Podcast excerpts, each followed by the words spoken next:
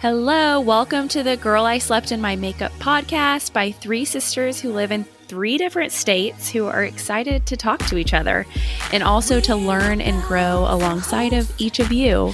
My name is Megan. I'm Kristen. And I'm Lauren. Hey, sisters. Hey. Our, hi. hi. We are beyond excited, you guys.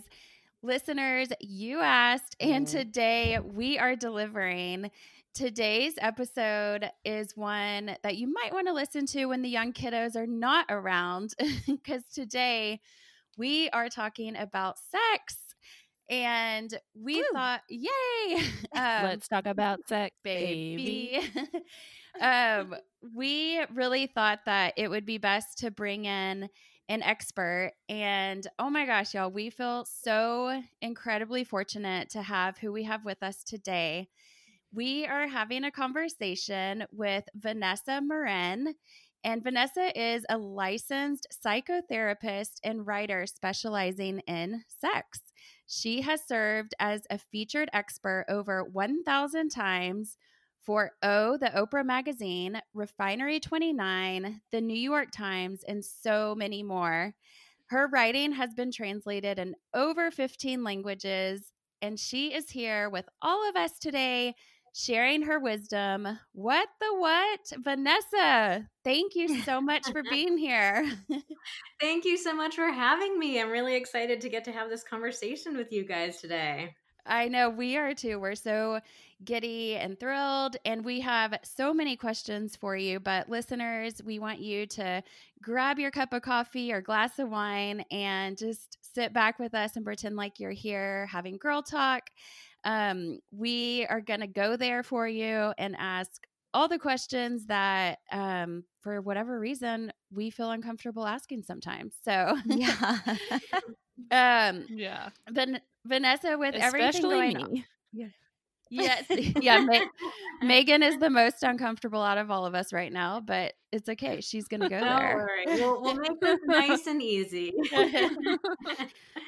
Vanessa, we really, with everything going on in the world right now, we're trying to kind of steer away just from the daily corona conversation. However, I would kind of like to start with just a question that does sort of relate to this situation because during this t- challenging time that we're going through right now, but also just in life in general, when we encounter challenging times in our lives, what tips can you share with us on how to maintain a healthy relationship and even maybe a healthy sex life? Because I know a lot of us have been thrown into this quarantine situation where, for a lot of us, it's the first time that we are at home under one roof all day, every day, working and just trying to to do life. So, what can you share with us on that? Yeah, you know, I'm in LA and just at midnight last night, we officially went into lockdown. So, you know, I know what a crazy time this is and, and trying to just grapple with it myself because it's something that none of us have ever experienced before.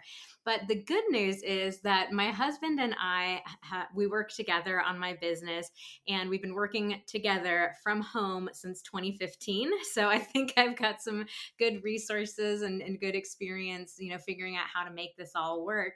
Oh, so, good. I mean, there are so many things that I could share with you, but what I want to start with first is we all need to focus on self care first. Mm. So, yes, our relationships are definitely feeling this added strain of spending a lot more time together, maybe working from home together from the first time ever, having to deal with all kinds of different responsibilities and childcare. And, you know, life is just looking so different from what it did just a few weeks ago. So yes. it's really important for us to first take care of ourselves and try to get a sense of, you know, what is it that we're needing. Mm-hmm. And a lot of us have good self care routines that we were using beforehand, but it kind of feels like everything just got thrown out the window and we're yeah. having to reevaluate what feels good to us. So that's the question that I keep asking myself multiple times every day like, what would feel good to me right now? Mm-hmm. um, and really just trying to be soft and gentle with myself about navigating through all of this chaos and uncertainty. So, definitely making sure that you start your day really doing whatever it is that you need to take care of yourself, whether that's having a journaling practice, maybe doing some meditating, some exercise, um, whatever it is that's going to feel good for you in that day. And then, you know, once we feel like we have a little more resources, a little more grounding on our own, then it actually feels a lot easier to re- approach our relationships because we just we feel more settled. Um, mm-hmm. So, you know, when it comes to relationships, the number one thing that I can recommend right now is you've got to be in pretty constant communication with your partner about how you can support each other. Mm-hmm. So, normally I recommend that couples have a weekly check in where they kind of check in and say, Hey, how did the week go? And what did we do really well? And what do we need from each other next week? How can I be an even better partner, partner to you next week? Now I think we need to be having that check in on a daily basis.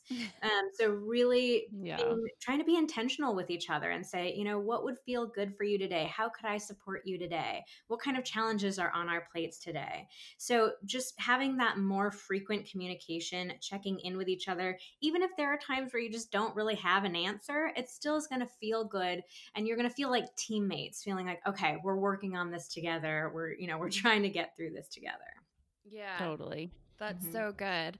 And then can we even go there with this with this topic about what about our sex life? I mean, whenever oh, you yes. whenever you throw in stress and kiddos home a lot more than they are, mm-hmm. um, both mm-hmm. both Megan and I have children at home, and so mm-hmm. um, what are some tips just around sex during this time? I mean, have y'all seen the yeah. meme about the new generations, the quarantines you're going to be raising? Oh, yeah, yeah, yeah. yes, absolutely. so, my main recommendation here now, this might sound a little controversial, so hear me out for a second, but I really recommend scheduling sex.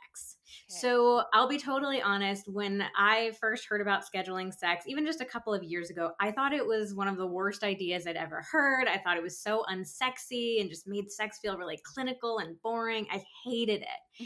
Um, yeah. Through a, a, kind of a long story, my husband and I actually ended up scheduling sex in our relationship and trying to figure out different ways of playing around with it so that it didn't feel really cold and clinical and boring.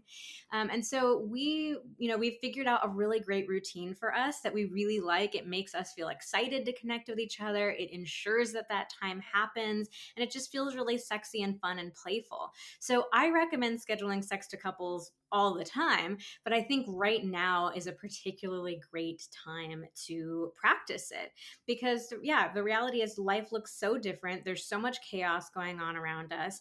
And let's be honest, most of us aren't feeling very sexy. I mean, I'll be brutally yeah. honest, you know, I have felt zero active sexual desire since all of this happened. Like, there's just mm-hmm. not, I don't have yeah. the space to be thinking about wanting to have sex.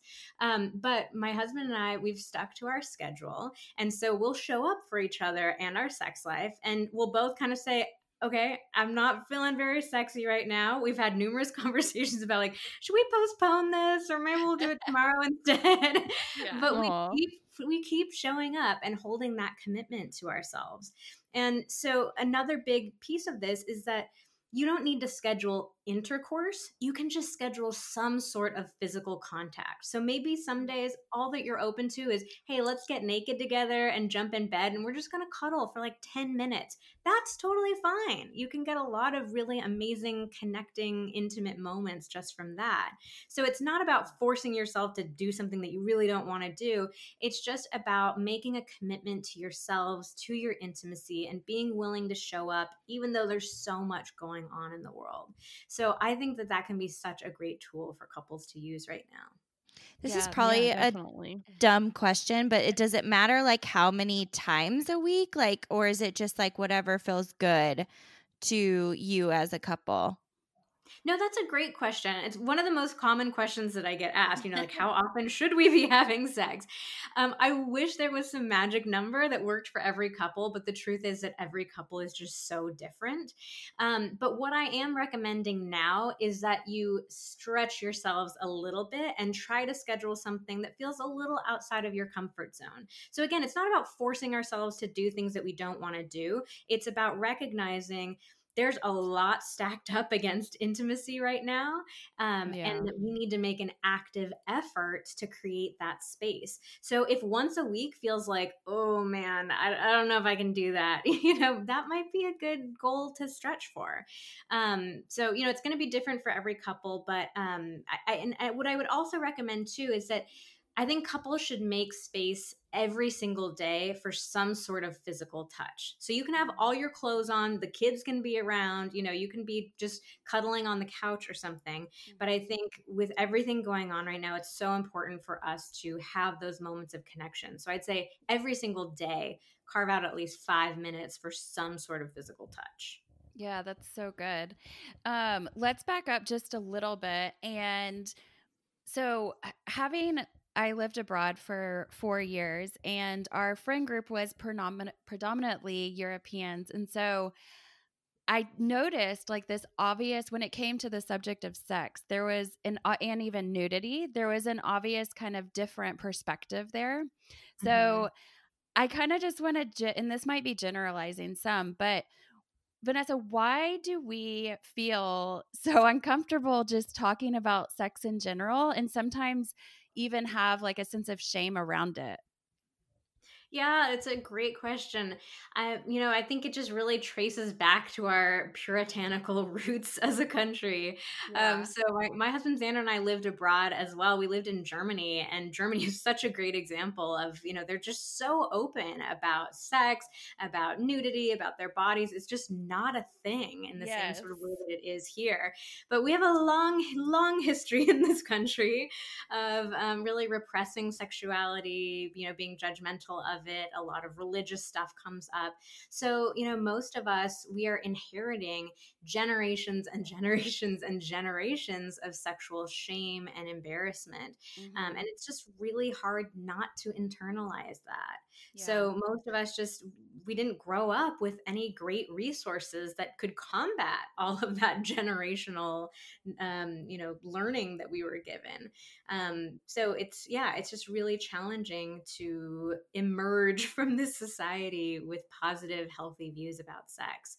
But, you know, in a way, I think that that's maybe that we can kind of soften around that and you know sometimes we can be really hard on ourselves of, oh why am i so embarrassed about sex why can't i talk about it without my face turning beet red but yes. if we can sort of recognize like we're all in this together you know everyone has grown up being taught to be ashamed and embarrassed about sex.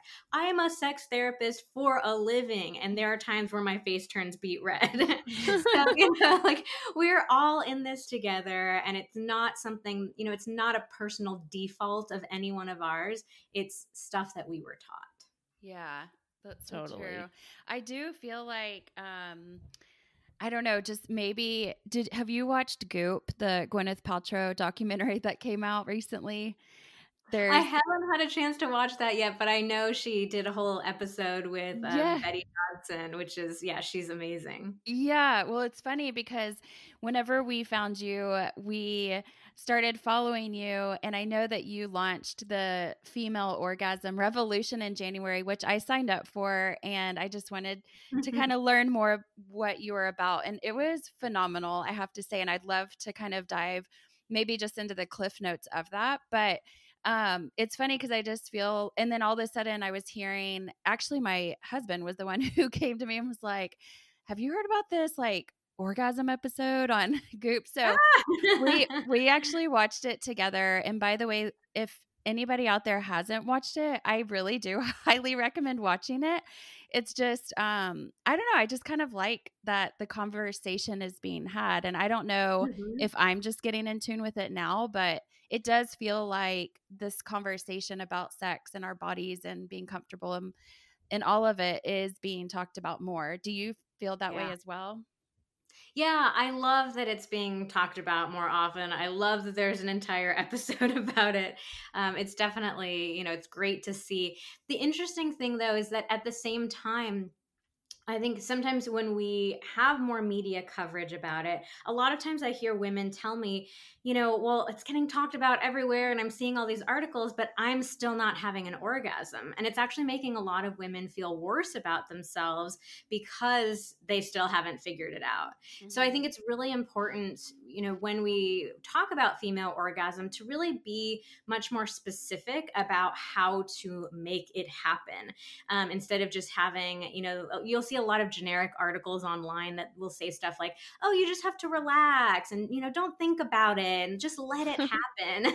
and I hate those kinds of articles because it makes it sound like orgasm is this passive process when in reality it's not. It's a skill. And like any other skill that we might want to learn, it takes time, patience, and practice. Mm-hmm. So that's uh, really was the main motivation behind me creating finishing school, which is my online orgasm course for women that I created back in 2015. Mm-hmm. Um, I really wanted to combat all of that vague, generic advice and, and create a specific step by step system for women who want to learn how to orgasm. And so the female orgasm revolution was something that we created recently because we have gotten such an amazing response to finishing school. So many women saying, Oh my God, I never knew any of this. Why did I not get the chance to learn these, you know, even the most basic facts about my body? Um, not even talking about like all the advanced techniques and stuff like that. Mm-hmm. Um, and we've had women in their 70s and 80s go through the course, which is so wow. To, yeah, to like to have women for the first time in their lives be learning about their bodies, which is so incredible. So we created the Female Orgasm Revolution as a way to give as many resources as we could for free. Um, so finishing school is a paid course, but the Female Orgasm Revolution is absolutely free, and we share lots of specific, you know, tips and techniques um, that we think all women deserve to know. Yeah. I love that it's called the finishing school. yeah. so, off saying all of that, how would what would you say like how would you suggest, I don't know, this is kind of a weird question, but how would you say to have an orgasm with your partner? Like, what would yeah, your so- tricks, tips be? Mm-hmm. The absolute most important thing that you need to understand about this is that it's important to have an orgasm on your own first before you can have them with a partner. So most women just want to skip right to the having it with a partner part because, you know, you might have spent years or decades of having sex with a partner and feeling really self-conscious and embarrassed about the fact that you haven't been able to get there. But it's just so important to be able to learn on your own first. It's really really challenging and I've met very, very few women who have been able to have their first orgasms with a partner. And plus, I really believe that learning how to make ourselves orgasm is one of the most empowering, exciting experiences that you can have. So I think it's, you know, even if there was some magic way to just have an instant orgasm with your partner, I still think learning how to explore your orgasm on your own is such an amazing experience that every woman should go through it. Yes. Um, Vanessa, this this is Lauren and I had shared, and we did a embarrassing um, stories episode a few weeks ago. But one of the stories I shared is I was that 20 year old in college who went to the doctor after her friends were sharing their kind of experiences with that, what you're talking about. And I had not experienced that. And so I literally, I was so naive when it came around like sex in my own body and I asked my gynecologist with like a bright red face and said, um, can I just ask you, do I have a clitorius? I said it totally wrong, even. And so we call it the glorious clitorius story. But um, so I was definitely one of those who just, I don't know, just needed, I just felt so much shame around like an embarrassment around getting to know my own body much on my own, much less with a partner. So I totally hear you on that. Um, on the female orgasm revolution, there were some bullet points that I really that really just kind of like wowed me. And I if you don't mind, I want to share and maybe we can just you can speak to them further. But one was that the clitoris and the penis are biological equivalents. And so why do we make women mm-hmm. feel bad from needing clitoral stimulation, but we don't make men feel bad for needing penile stimulation. Exactly. yes. I mean, could you imagine just going off of your story, a man going to the doctor and, you know, being ashamed to talk about his penis? Like, no, you know, it would be yeah. totally totally fine. So yeah, I mean, I I love to science geek out about this stuff. So um, most people don't realize that when we are all fetuses in the womb, we start off basically having no gender, um, and it's not until about eight to ten weeks that the tissues start differentiating, and the fetus is going to become a female or a male. And so the comparison that I make is it's sort of like you have a ball of clay, and you can take that ball of clay and you can mold it into a mug or you can mold it into a plate. So they're totally different shapes, but they're made out of that same ball of clay. So the tissues that go into making a penis for a man make a clitoris for a woman. So they're biological equivalents. They're the same structure. Um, and, you know, just like we totally accept and acknowledge that the penis is the center of the universe for male pleasure, the clitoris is the center of the universe for female pleasure. So it really gets me fired up that we don't give the clitoris a ton of respect, that the clitoris feels like it's something that's, you know, it's sort of shameful, it's, you know, complicated and mysterious and, you know, it's so difficult to find and and all of that when we don't, you know, we don't treat the penis that way at all. yeah. yeah. And because it's in another, your face Just kidding. Yeah. It is a little bit more in your face, but the cool thing about clitoris is that the clitoris actually has way more sensitivity than the penis. So it can be two to three times as sensitive. Female orgasm can be way more pleasurable than male orgasm. So there's a little bit, we get some trade offs, but yes, we definitely got a lot exactly. of things going for us. that, that Oh, sorry. That's actually one of the other points. Sorry, Kristen. Um, for you say from a nerve ending standpoint, expecting a woman to have an orgasm from penetration is like expecting a man to have an orgasm from having his knee massaged or yes. having his or having his testicles tugged. I love that. yes. That's amazing. yeah, so I think, you know, most of us we are taught to believe that as women we should have an orgasm from intercourse, from sex. And, you know, and so so many women grow up and start becoming sexually active and feel so deeply ashamed when we realize that it's not happening from for us we feel like we're broken something's horribly wrong with us and i you know i share in that um, in the female orgasm revolution that i went through that myself even though i was studying to be a sex therapist at the time. You know i still felt like i was supposed to orgasm from penetration. I faked orgasms for such a long time because i was so embarrassed that it wasn't happening for me. But the reality is you know if we stick with this same ball of clay analogy um, you know the vagina the tissues that end up making a vagina for women which is you know what's getting stimulated when you have intercourse they make a tiny little duct in the male body that's called the prostatic utricle which, you know, like where are our Maxim magazine covers that are like how to have your prostatic utricle stimulation orgasm or like, you know, making you feel bad if you haven't had the prostatic utricle orgasm. Every man must have one. Yeah. Um, so, you know, the vagina just doesn't have a lot of nerve endings. And if we think about, you know, childbirth too, like imagine how much more intense childbirth would be if you had tons and tons and tons of nerve endings in your vagina. Like it's just not meant to be a super sensitive area area. So yeah, yeah from if you're thinking about it purely from a nerve ending standpoint, it would be like expecting a man to have an orgasm from having his knee rubbed. And so I tried to be even generous with the analogy and let's say like let's keep it in the genital region. you know, yeah, it would be like having a guy have an orgasm from his testicles being pulled. So it's just it's so unrealistic and it makes us laugh, which I think it's super important to recognize like that's how silly and ridiculous it is to expect women to have orgasms from penetration.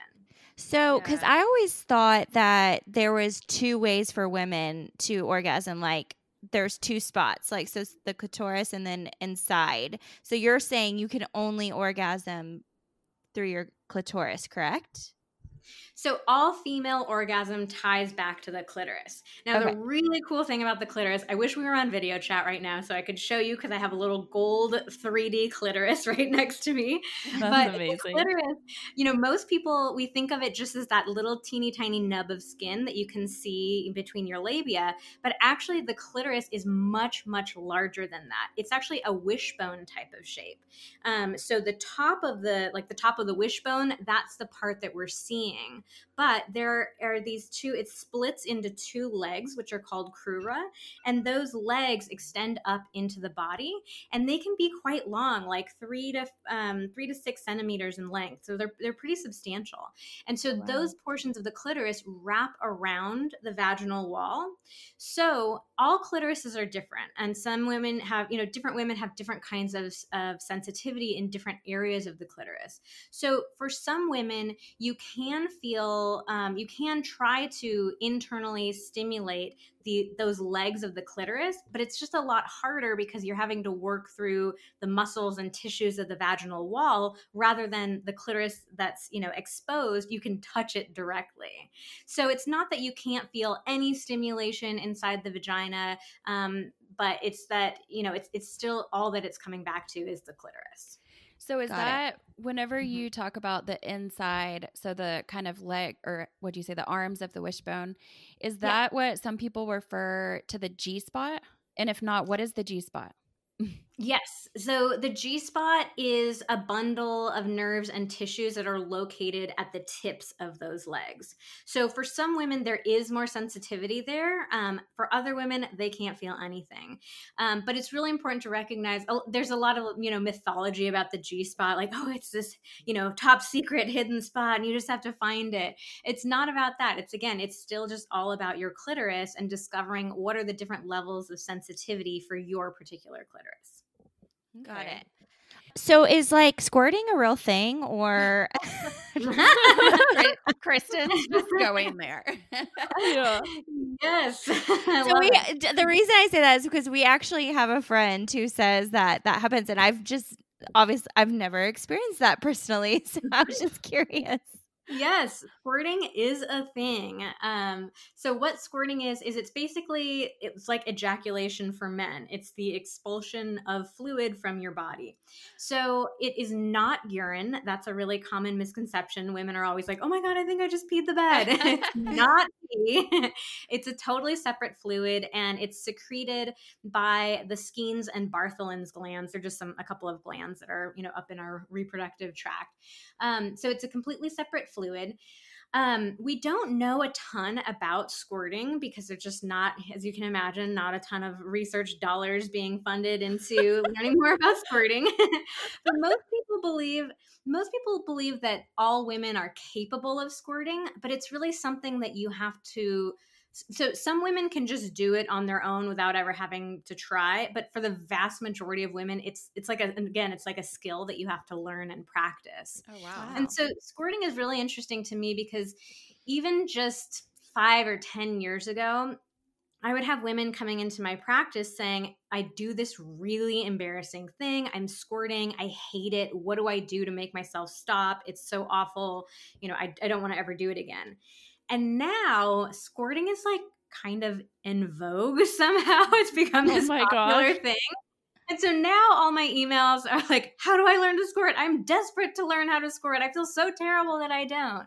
So it's, it's, it's, very interesting to track like sexual trends in that way and see the all the funny ways that we put pressure on ourselves to be different from how we currently are. Well, the uh, rumor is it's a more intense orgasm from what I've heard. I mean, I don't know, but so here's the thing: squirting and orgasm are two completely different processes. Hmm. So you can squirt, but not have an orgasm, and you can orgasm but not squirt.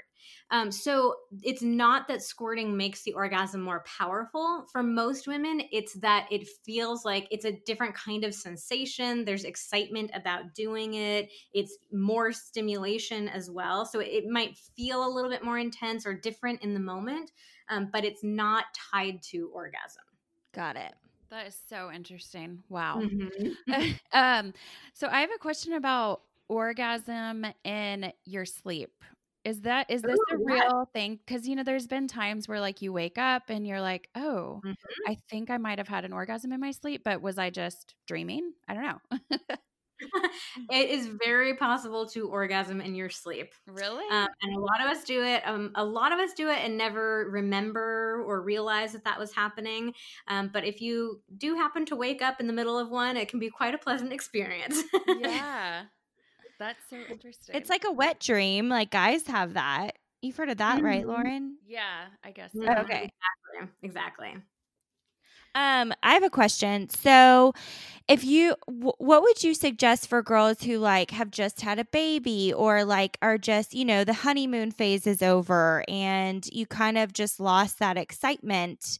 Um, like, what would you say are some of the best tips to like get back in the groove? If that makes mm-hmm. sense. Yeah, yeah. So, for me, the most important place that I like to start with is recognizing that, you know, one of the major myths about sex is that sex is just supposed to be naturally exciting and wonderful, and we're just supposed to naturally and effortlessly desire it. Um, I mean, that's the only way we ever see sex portrayed. Like, you know, in the movies, on TV, it just all it takes is, you know, one look and you're off to the races. Um, and so we've really been taught to believe that, you know, if you're in the right relationship or if you guys are compatible or the chemistry is right, that it should feel effortless and easy. And this is made a little bit more complicated by the fact that when we first start dating our partner, it does feel pretty effortless and easy. Yeah. Um, but the thing that I always like to remind people is that we actually did put a lot of effort into the beginning of our relationship. Um, you know, so if you were with your partner and you guys are being intimate, you know, you might spend, you might have like dates that you were scheduling and you'd, you know, spend a few days getting yourself so excited, anticipating this date. What's it going to be like? What am I going to wear? You know, the day comes and you could spend hours getting ready for the date, like, you know, doing your hair and makeup and putting on your favorite songs and your best outfit, you know, all this stuff. Um, and even dating itself you know we have to carve out time in our lives to to be with that person. We have to say no to other responsibilities and and opportunities. So there actually is a tremendous amount of effort that we're putting in even from the get-go. So what i really want to do is just normalize this idea that great sex takes great effort. And that doesn't mean that you're not in the right relationship, that you're not compatible, or that the spark is completely gone it just means that that's the truth about sex. Great sex requires great effort. Mm-hmm. So, a lot of times, that. if we can just shift our mindset and recognize, okay, it's not just going to happen naturally. Desire is not just going to fall into my lap. Desire is something that I have to invite in. Just making that mindset shift can really help unlock a lot of energy and excitement. So, what I would, you know, where I would go after that is to try to spend some time thinking about, yeah, okay, when I was at the beginning of my relationship, what was it that got me excited about being intimate with my partner? And what you'll often find is that there are plenty of dynamics that you could bring back into your relationship. So maybe it's that you want to try scheduling dates or scheduling sex. Mm-hmm, maybe right. it's that you used to love how you and your partner would flirt over text all day long and that would like get your energy going to you know for seeing them later. That's something you could do today. Um, maybe it's that you used to love getting ready for dates. That's something that you could do. Um, so, you know, just recognizing that there are lots of things that we can do to help ourselves get in the mood, to feel like those old versions of ourselves, and to feel excited about connecting with our partners. Yeah, yeah that's so true. Just it putting in my own relationship, I'm like, oh yeah, we used to do like so many things. We would like plan, mm-hmm. like I would do what I used to do. Lauren, remember when I played that whole like scavenger hunt? Like yeah, yeah. so that definitely I love that. Um, I also that brings me to another question is initiating. So I'm just curious, does it matter who initiates? Like, is like should both of you be initiating or is it okay if one of the you is the only one initiating? I'm just curious what your thoughts are about that. Yeah, that's an interesting question too. So I uh, want to normalize here that in every relationship, every couple has mismatched sex drives. So I think that's like a phrase that we're taught to be a little bit afraid of, but that's just the truth. You're never going to find a partner that you guys both want sex at the exact same time, at the exact same frequency every single time. Like we all have mismatches in desire, and that's perfectly okay. So in every relationship, there's going to be one partner who just naturally wants to initiate sex more often. And I think that's totally fine. Um, and I do think that both partners should make the effort to initiate. It's not about having, you know, that you're checking off like, okay, I initiated five times in the last three months and you initiated 10 times. You know, we don't need to track it that way, but um, that both partners make that effort. Because the reality with initiation is that even if you guys say yes to each other every single time you initiate, it's still really vulnerable to initiate. You're still putting yourself out there, you're asking for what you want, you're putting yourself in this position where your partner could turn you down. Um, and so it's it's a challenging thing to do. And so that's why I think it's important that both partners make the active effort to do that. So they both put themselves on the line a little bit, feel that vulnerability. It's not just left to one person. Yeah. That's good. Awesome. And so I'm thinking of uh, a friend who actually reached out, and it kind of goes along with the, all of this that you're saying. And for they, her and her husband are mismatched, like many of us are, like you're mm-hmm. saying. But her husband is, to, you know, they've been married over 10 years, and her husband isn't even willing to really discuss. So she tries to initiate all the time and gets turned down. And, but he isn't even willing to kind of have that discussion. So, what is, what, what would be your advice mm-hmm. to her? yeah, I'm so glad you brought up this example because the truth is that there are a lot of relationships where the woman is the partner who has the higher sex drive than her mm-hmm. male partner. Mm-hmm. And we just do not talk about this. And so, whenever I work with couples like that, they always end up feeling really, really ashamed. Like the man feels emasculated, the woman feels unfeminine. They feel like, uh, you know, oh my God, this is so weird. Isn't the guy supposed to want sex all the time? Um, so, I'm really glad that you brought that up because it just gives me the chance to normalize it. No, there are just as many relationships where the woman is the partner with the higher sex drive. Mm-hmm. Um, so, I wonder with your friend if that might be some of that dynamic that's coming up that maybe her partner is just feeling really shut down. Maybe he's feeling emasculated or wondering, you know, what's wrong with me? She's wanting sex and I don't want it. Mm-hmm. And that shame might be just pulling him, you know, farther and further away from her. Hmm.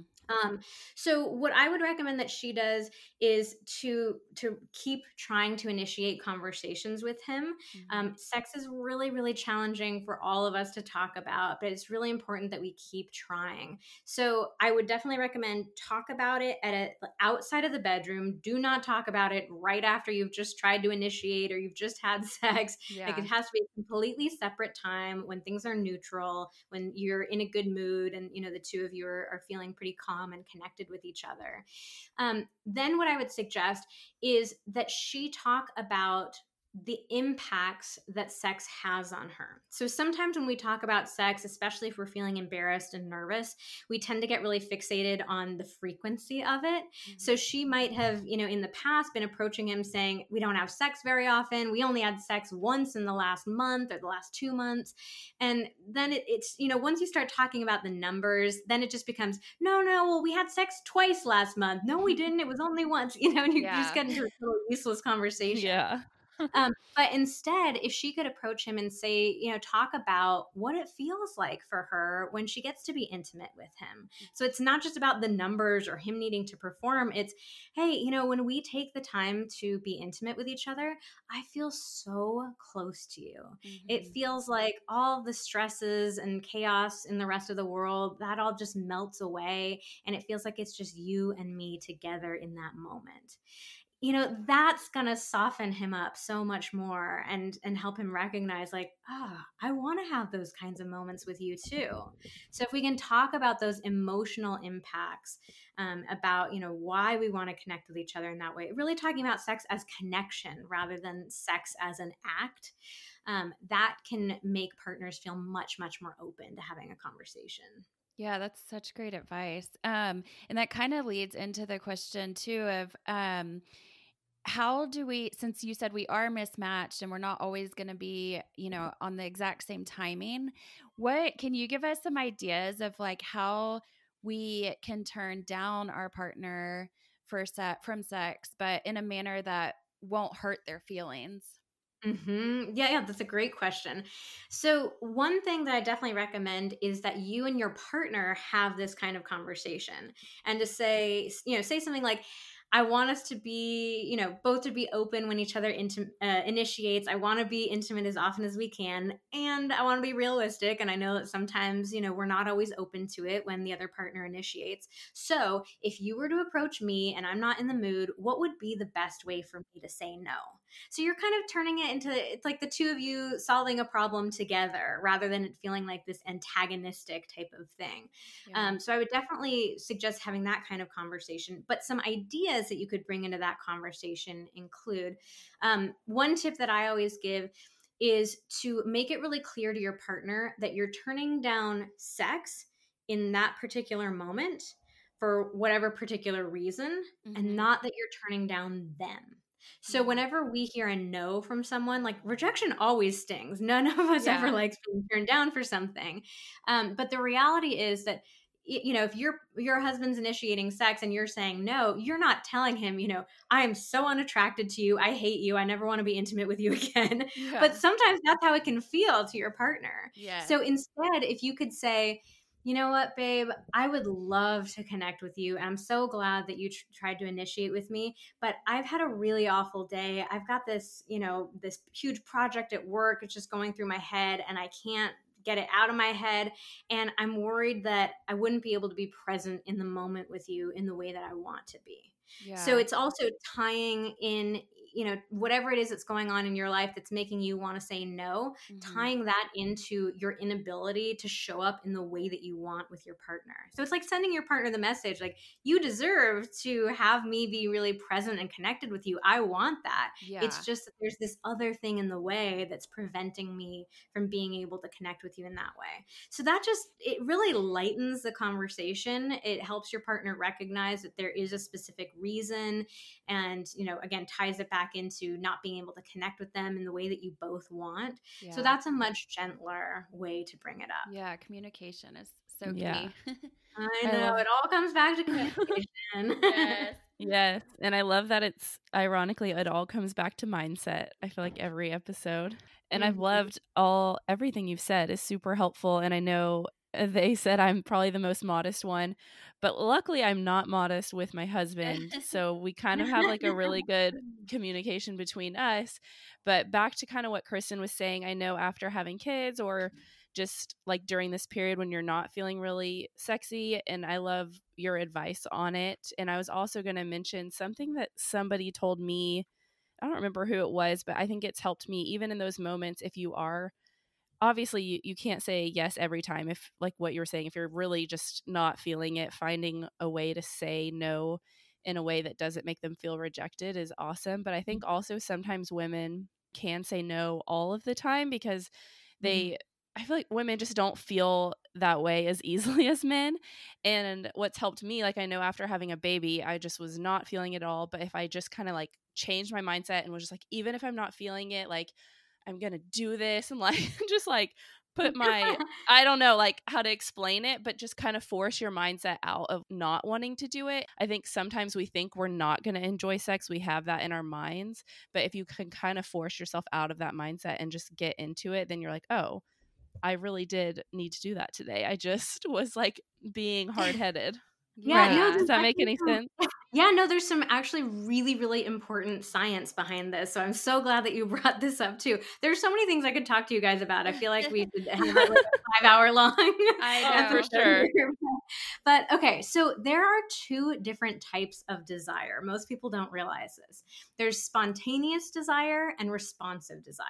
And what they boil down to is which part of you gets turned on first. So we get turned on in our bodies. So as women, we get wet, our nipples might get erect, um, men get erections. Um, and then we also can get turned on in our brains. So the idea of sex sounds good. You know, we're, we're mentally on board with it. Mm-hmm. So for spontaneous sex, you have the mental desire first. So you might be, you know, just going about your day and then all of a sudden the thought pops into your head, hmm, sex is sounding pretty good right now. And then, you know, you find your partner, you guys start being intimate, and eventually your body will catch up and you will, you know, be able to participate in intercourse if that's what you guys are doing. Um, responsive desire, on the other hand, is when your body gets turned on first before your brain. So this is exactly what you're talking about is that if we give ourselves a little bit of space to say, hey, it's okay to not be immediately turned on that you know magically the exact second that my partner happens to be interested in sex i am wild and raring and ready to go. Mm-hmm. if we can instead be a little bit curious and say hey I, well i'm not sure. I'm you know not in that mental space yet but i wonder what it would be like if i gave some attention to my body. So often what you'll find is that you know if you start kissing your partner, making out, cuddling, some massaging, whatever it is, once your body starts getting stimulated, then your brain kicks in and is like, huh, this is feeling pretty good. Let's keep going. yeah. So it, that's actually, you know, how desire works for the vast majority of women. So it's such an important thing to recognize that responsive desire is totally normal, very common. Most women are responsive. So, you know, like you said, it's not about forcing yourself to do something that you don't want to do, but it's about recognizing, okay, in order for me to feel mentally interested in sex, I first have to get my body going. Yeah. So can I let my body get going and then make a decision a little while after that about whether or not I want to continue. Yeah, that's so interesting. And it's thank you for like describing kind of the science behind what Megan was basically describing without yes, without knowing it. well, I described it very mm-hmm. badly and you fixed it for me. So thank you very much. Vanessa, we just have a couple more questions. I feel like we're trying to cram so much in because we just uh, there's so much to talk about, and obviously we won't get it to all of it today. But there is switching gears, one question that this is kind of out there, but if it's true, I just have to know the truth behind this because I think everybody needs to know if this is true. But um, somebody recently told us about a story of a woman who was in her mid to late 60s, past menopausal. So I mentioned that, that, like no tampons being used. I think she had been single. She's been single for a long time. And so, needless to say, there was not much action going on. And her hole, like, nearly closed up. Is that a common thing? And if so, I just feel no. like we should know. no. Okay. It, it's not a thing. It's not a thing. No. Okay. It's not a not a use it or you lose it type of thing. Yeah. when I was told that story, I was like, oh my gosh, no way. Like, why aren't people talking about this? oh, no, definitely not. Don't be worried about that. okay, good. And then I kind of want this is a selfish question, but I have a eight year old boy, and Megan has kids, and I'm sure one day Kristen will too.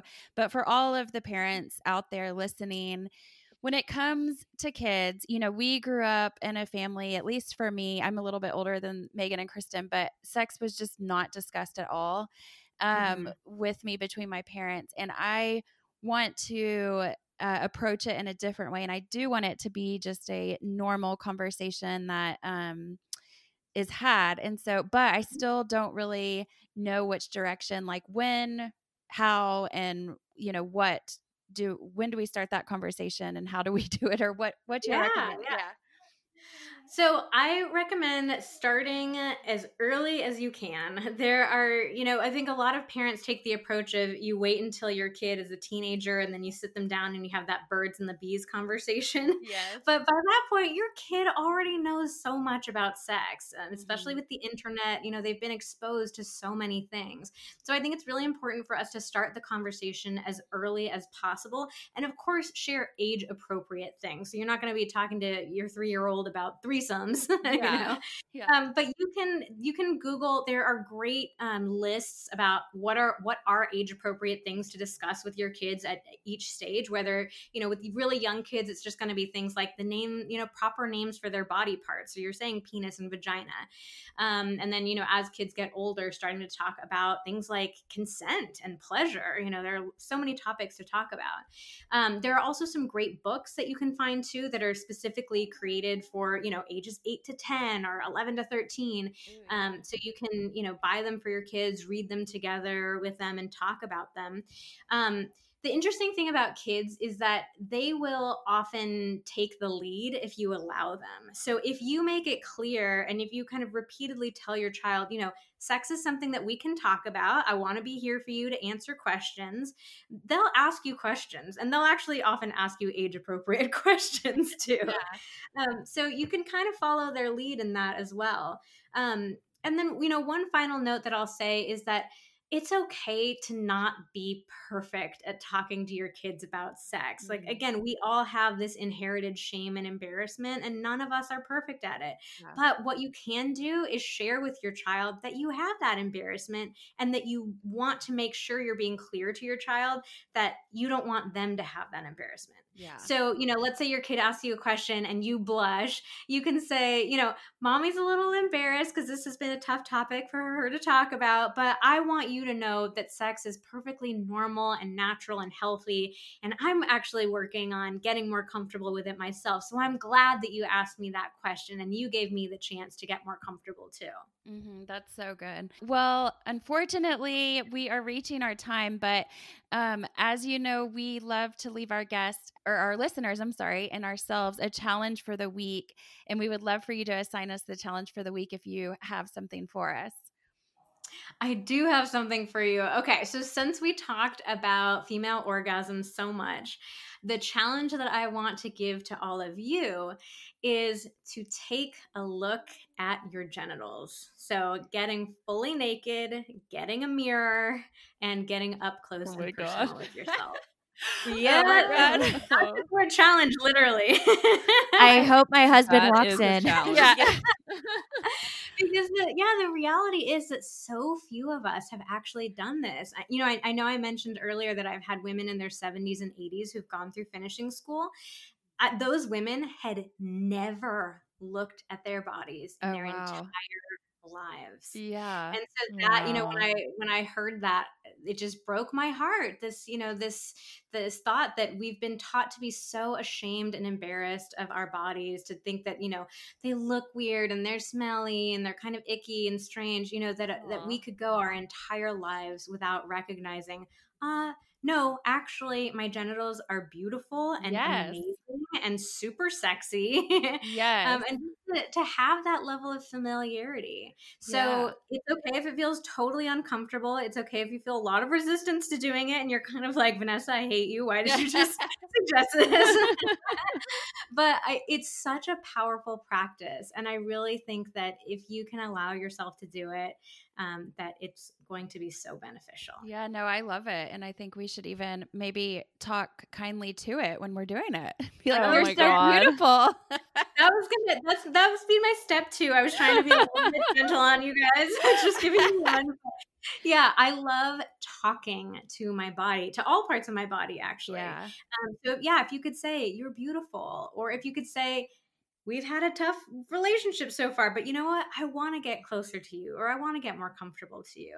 And even if you can incorporate some touch as well, just putting your hand over your body and, and maybe saying that message like, I, I want to love you, I want to be connected to you, that can be so powerful. Wow, that is awesome. Well, thank you so, so much, Vanessa. This was so much good stuff.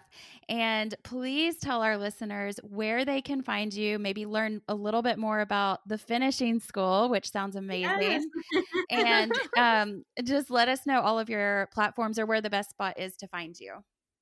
Yeah, so the best spot to find me is definitely my website, vmtherapy.com. It's my initials, vmtherapy.com.